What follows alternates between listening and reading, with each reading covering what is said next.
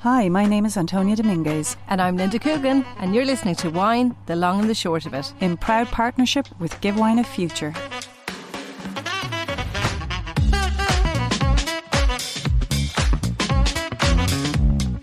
How well do you know your wines? From the simple to the complex, from acidity to Zinfandel. Welcome to Wine, the long and the short of it. My name is Antonia Dominguez, the long. And my name is Lynda Coogan, the short. Between us, we have over 30 years collective experience in wine buying, wine retail, and wine education. Every week, we discuss a topic, product, or trend from the world of wine.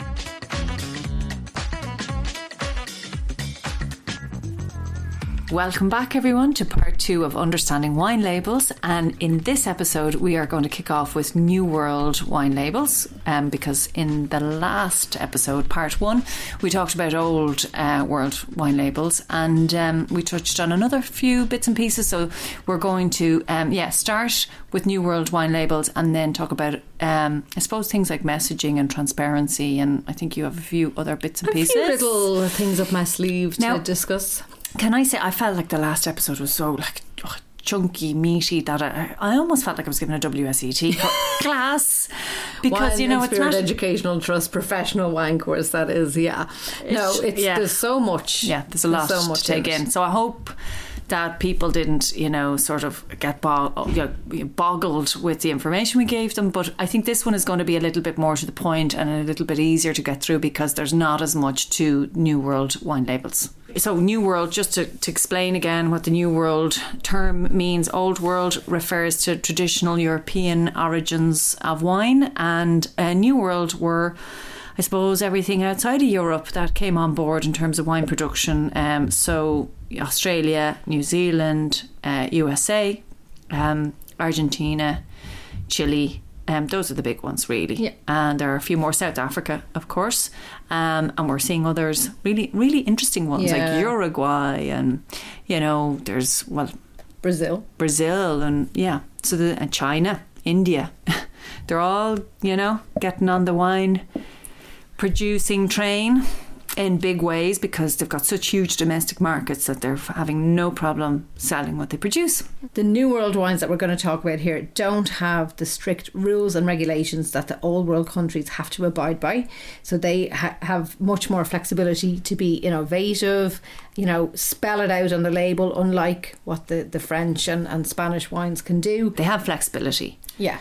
And they do, and, and we talked about DOCG, DO and DOCGs and whatnot in the last episode. So, uh, or in France, they call it AOC, Appellation Origine Contrôlée. I mean, I don't know, I, I kind of said that was that in half Spanish, half French. But anyway, as you said, in New World, they don't have. Um, I mean, they have some. Some of the countries have their versions of DOs and DOCGs, but they just don't apply as strict criteria. Yeah. So, They're like in. USA, it's AVAs. In South Africa, it's Yeah. WO wine of origin. Yes. So it's more to the place and things like that. So, um, yeah, great. And they, they, they, say a lot more on the back label, you know, which is exciting. And, you know, I love, I, I suppose I would drink personally more old world wines. But when I started to get into wine, I would 100% have, have gone straight to the New World. Interesting. Australia, Chile, New Zealand. They're the ones that I would have drank. Interesting. Yeah, definitely, because it, it helped me to learn.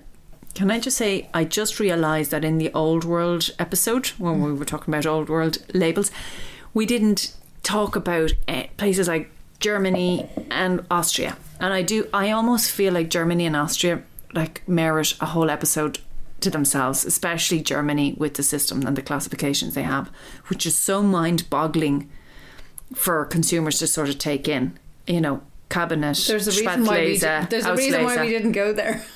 Well, yeah, but I don't want to omit for- it because okay. German wines are, are becoming more and more important now, and they're, they're you know we're starting to see them creep in. Okay, albeit when we when you see them on a supermarket shelf, they're probably likely to say you know, you know Trocken or Halb Trocken or whatever. But um, you know, and and then going back to the eighties, it was Blue Nun, it was sweeter. It was a sweeter um, style of wine that kind of hooked people.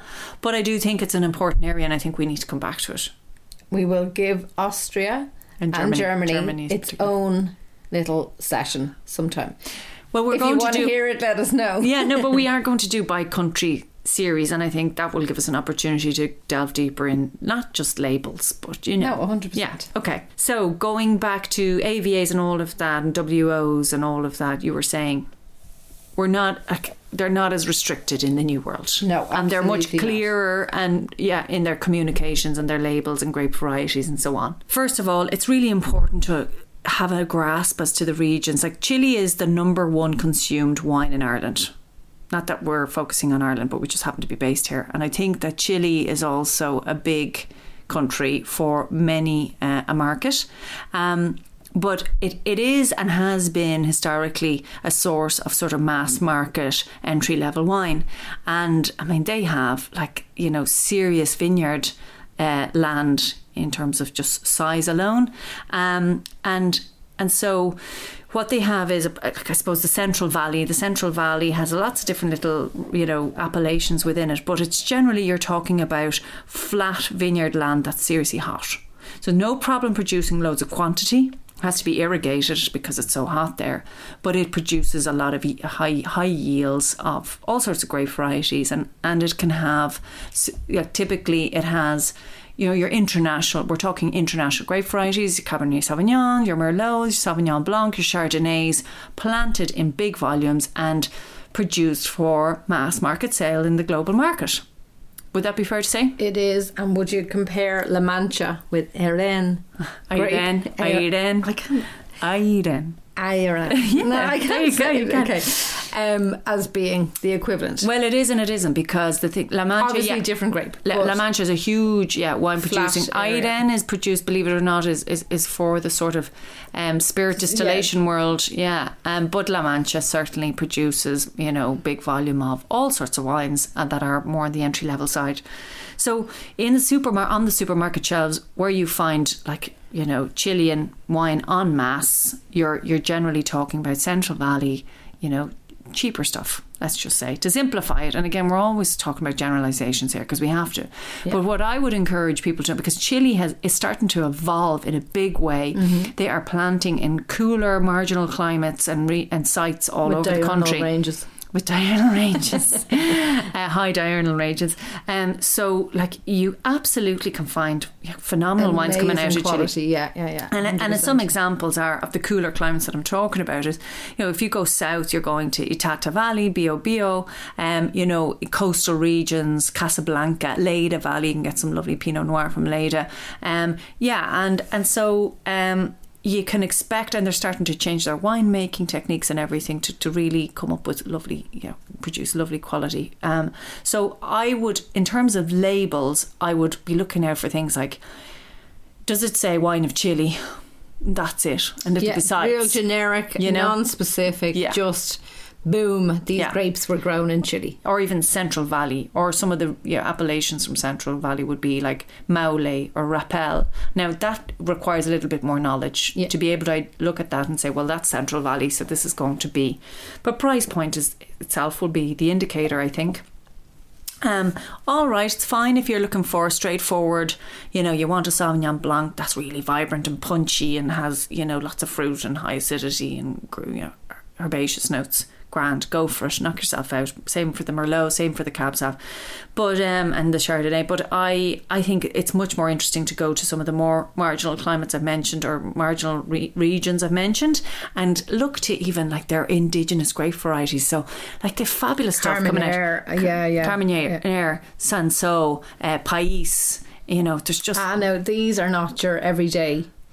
Well, it depends on where You you, know. go. Okay, but the independents certainly Yeah. list them. Starting to, to get Yeah. really excited about some better quality Yeah. levels coming from Chile. Yeah. yeah. If you see Reserva on the label of a Chilean wine, it really has very little meaning except that they have higher minimum alcohol levels.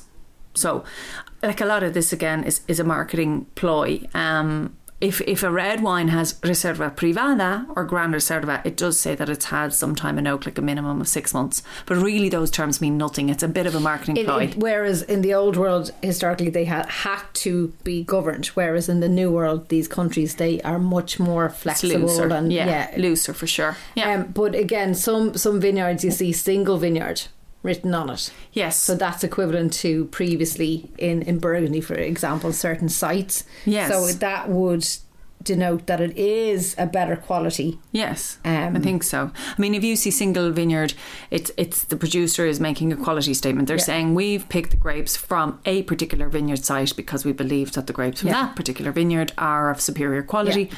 Similarly, if you see single estate, okay, it's not they're not grapes from one particular vineyard site, but they're from vineyards that the estate owns and controls. Mm-hmm.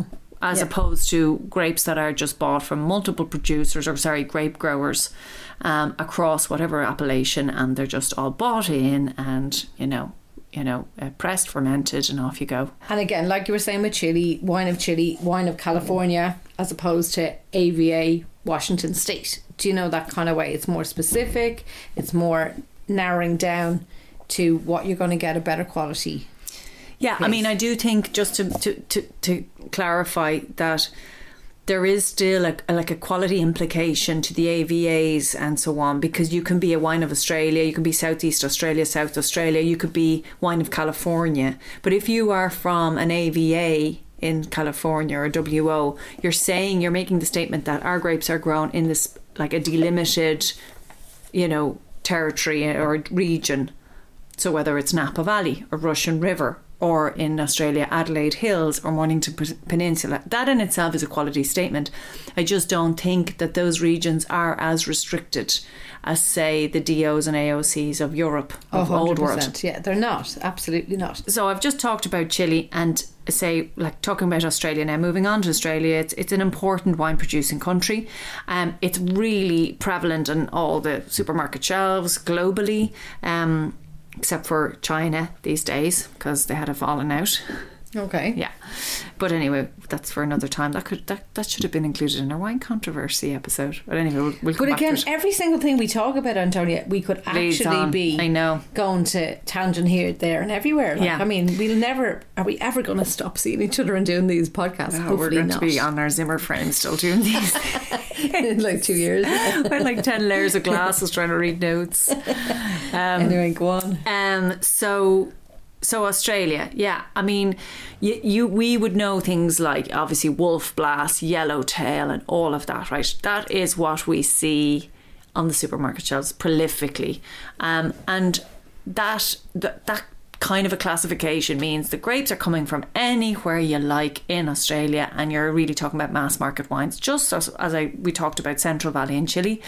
Um, so it's nice to become familiar with the appellations the regions the sub-regions that produce a bit of quality and that are defined. So Barossa Valley and you know you get fabulous you know Shiraz from Barossa Valley and, and increasingly you know um, you know McLaren Vale getting great Grenache from McLaren Vale these Oh, days yeah, yeah. Love really that. brilliant Grenache. Oh my god! Like, ugh, don't get me started on that.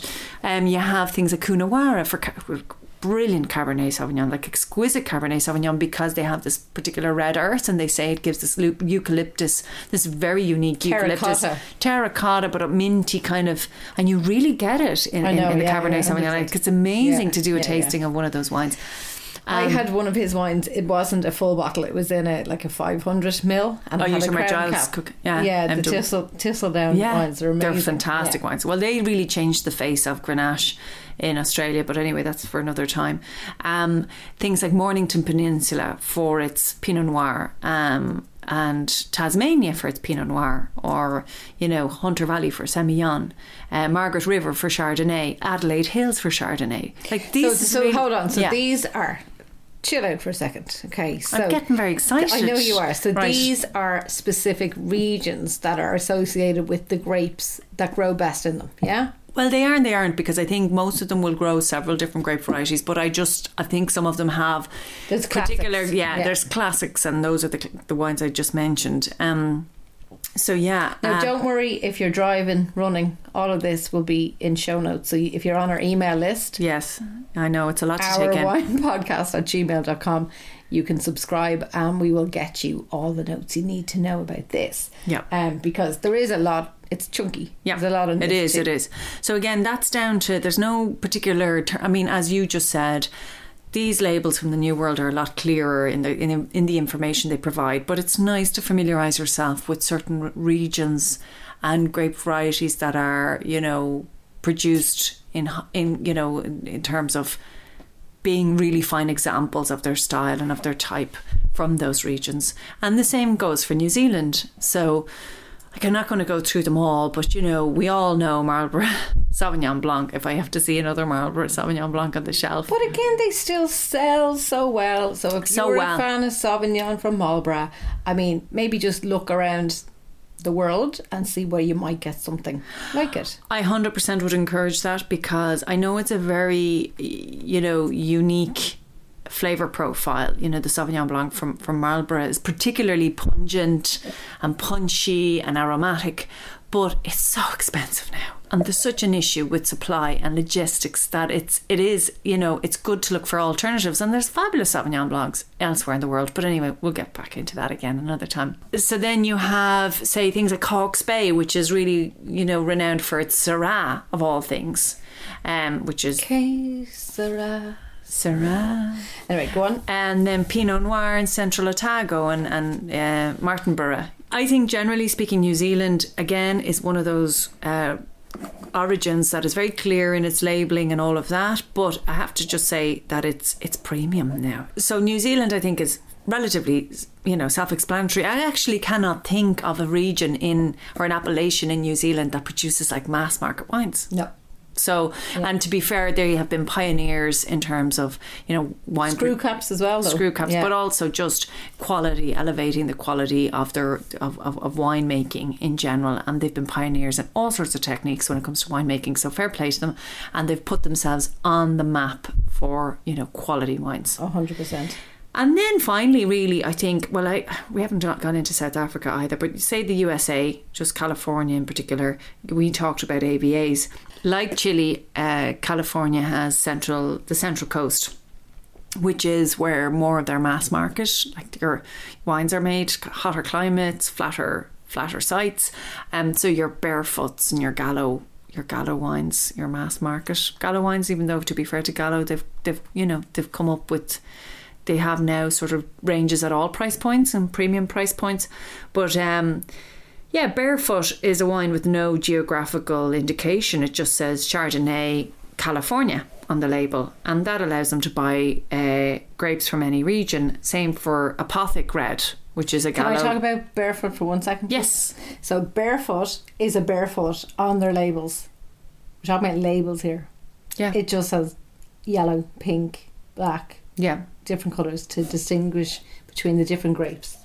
And they had barefoot, bare your soul campaign, S O L E, cool, bare your soul, like foot, amazing. okay, Campaign which generated over 75 million consumer impressions via online platforms, helping them to connect with fans of the brand and potential customers. Brilliant. so that's using their brand, yeah, their marketing of a label, which is a foot.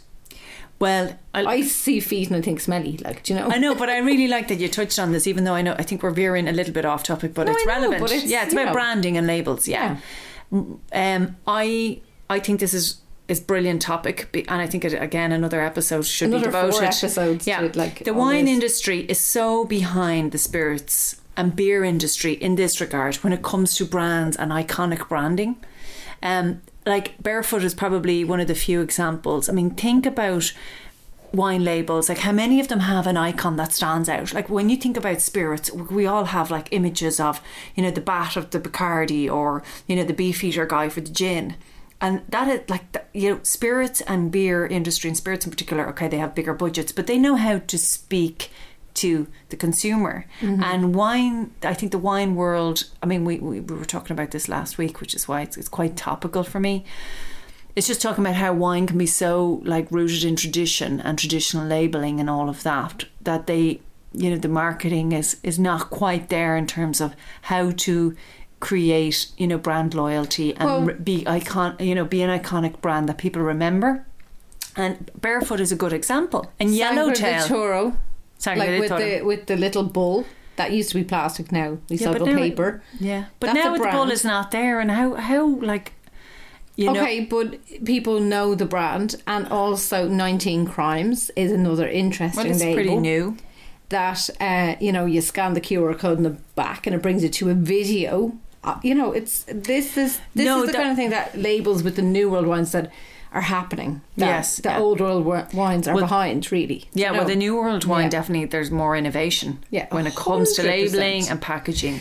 Yeah, But again, 100%. it, it, it depends. What do consumers want? Do they want to learn the bit to understand and be able to pick the wines that they want from the old world, or are they happy being told this is a Shiraz from Barossa or Australia, and it, here you go, it tastes like this, off you go? Yeah. Or are they into the mystery and the complexity of wine? I mean, you know, it's it's fascinating. It is fascinating. It's a real case of, you know, tradition meets innovation and, you know, what is best for the consumer and, and what does the consumer appreciate. I think it really depends on, demographic, The demographic. so much, yeah, yeah, you know, and, and who does the producer want to target. Yeah, Like like, a- like a- barefoot. sorry, uh, barefoot said right. This was what I thought. A load of rubbish. Now, right? Okay. barefoot can be enjoyed by anyone from first-time wine drinkers to hardcore aficionados. Aficionados. I don't agree. I think Barefoot campaign is completely targeting the younger market, trying to get them in with TV ads and just saying we're a mm. Sauvignon, we're a pink mm-hmm. blush, we're a blah blah blah, Yeah. and paying a fortune to get the right kind of influencers to sell it.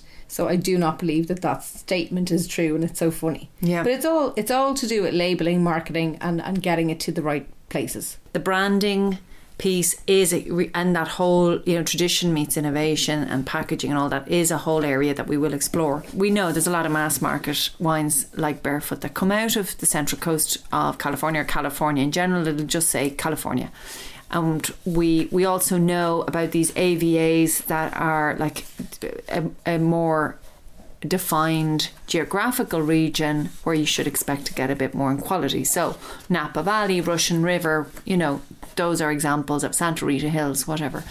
Um, and I just I didn't want to neglect Argentina, which is such a huge, you know, origin and South Africa. Um, so, but I think it's similar principles apply. I mean, Argentina, we all recognise Mendoza. We know Malbec is the great is the great grape from Argentina and specifically from Mendoza. Even though they're doing amazing things with lots of other grape varieties, but I don't want to get into that now. But they are going into cooler climate because at the end of the day, they've huge altitude. With um, you know the Andes and all of that that they they border yeah, with. I mean, usually So- be a minimum of six hundred meters Yeah, above sea huge. level, up to what eighteen hundred or I think something. yeah, eighteen hundred. But they have Pinot Oh Noir. no, 2100 with one of the brands I saw. Yeah. Yeah, I heard they're planting like Gewürztraminers and things like that. Very, Very much, yeah, really interesting stuff. But like that, um, Mendoza, you might see Uco Valley, you might see Salta. These are regions that are, yeah, they're just defined geographical locations. Um, and I think, I think to be fair, most of the Argentinian wines we see are have some sort of a ge- geographical indication. You know, Mendoza, mainly. Mendoza mainly, yeah. Mendoza. And then South Africa again, yeah. Stellenbosch is the is the key one there, and Elgin though there's Sauvignon Blancs. Oh my god! Well, there's Oh. loads. Walker Bay, I know. Constantia, Look, yeah, no. But Do you know what? For me, South Africa is one of those countries that is more in style with old world wine yeah. making. Well, in I it, suppose. yeah, I think that's fair. I mean, Thanks. for us in South, when we do a blind taste, South Africa is one of those regions where we, we kind of, you, you know, if you're doing a flight of, you, you know, they tell you it's this is the same grape variety, but from you know four different regions. Identify the grape variety, identify the origin as closely as possible. Like if you had, like a, I don't know, a Chardonnay. You know, you'd be going to, you know, you'd be thinking about France, you'd be going to California, you'd be going to even New Zealand, you could be going to Australia, you could even be going to, you know, Chile, you could, loads of origins. And poor little South Africa kind of gets forgotten about altogether, but it's, you know, it's I think for the for quality for money, it is by far and away one of the best Yeah. regions. And for their inexpensive wine, I'd leave them, to be honest. But what I was going to say is that how do we, how we kind of establish or get to South Africa is just making a Get reference to what you just said. no, it's that it's it's old world meets new world. It's Yeah. Mm-hmm. somewhere in the middle because it has a savoury edge to it. Yeah, yeah, yeah. But it has that kind of fruit-driven nature of a new world wine. But it has it's this, it's not as innovative as the other regions, I suppose. Which No. would be there's some traditional kind of historic things that it's it's bringing in, and it has more elegant kind of finesse and something to it. I love it. I love I love South Africa. Yeah, South Africa's great. But now, to be fair, traditionally it made a lot of mass market wines as well. Wines of South Africa. South African wines are one of the few I can pick up a million miles away of an inexpensive wine. right. I, smell it, I know. Why? What? What's the giveaway for you? There's like this a funky note. A fun, Not everyone gets it, but I get this funky note from inexpensive South African wines.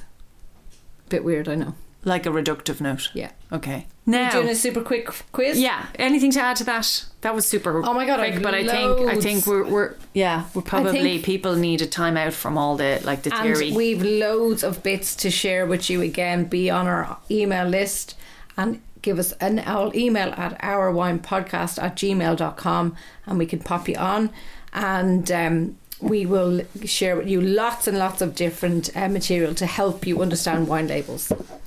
Okay, quiz time. What does WO mean on a South African wine label? Wine of origin. This wine has gold stickers on the label. Does it mean it's good? No. it's go a marketing. We'll go there with marketing. Okay, that's not fair. Okay. Okay.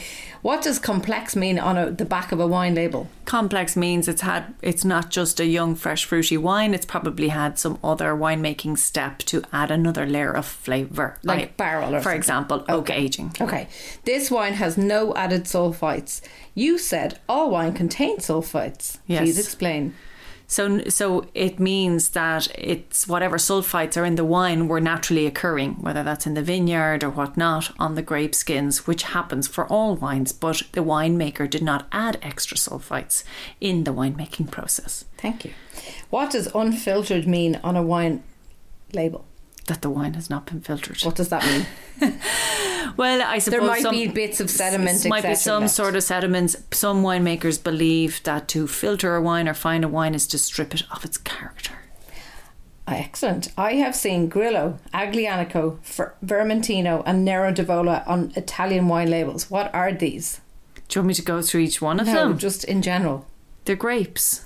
You put if people don't know that. So Grillo is, is a Grillo white. in a region or No, a grape? Grillo is a white grape variety. Aglianico is a red one. These are from all from the south of, of, of Italy. Vermentino, a white, usually from Sardinia. What else did you say? Nero Ne- Nero d'Avola is from is a red grape variety from Sicily. So usually here it's the grape of the region. Yes, In, in Old I think World. I think Okay. we can say that for certainly for southern Italy, they tend to like be very clear about the grape varieties, and they love using their local grape varieties, and I love them using them. Excellent. So, what do you think? We do these podcasts because we want you, our listeners, to know what's going on in the world of wine and be informed when it comes to your wine buying decisions. We always love hearing from you. So let us know your thoughts on Instagram and Twitter. Sign up for our newsletter, and if you haven't subscribed to Wine, the long and the short of it yet, make sure you do that, wherever you get your podcasts. Or reach out to us by email at ourwinepodcast at gmail.com. Until next time, I'm Antonia Dominguez. And I'm Lynda Coogan. Cheers. Cheers.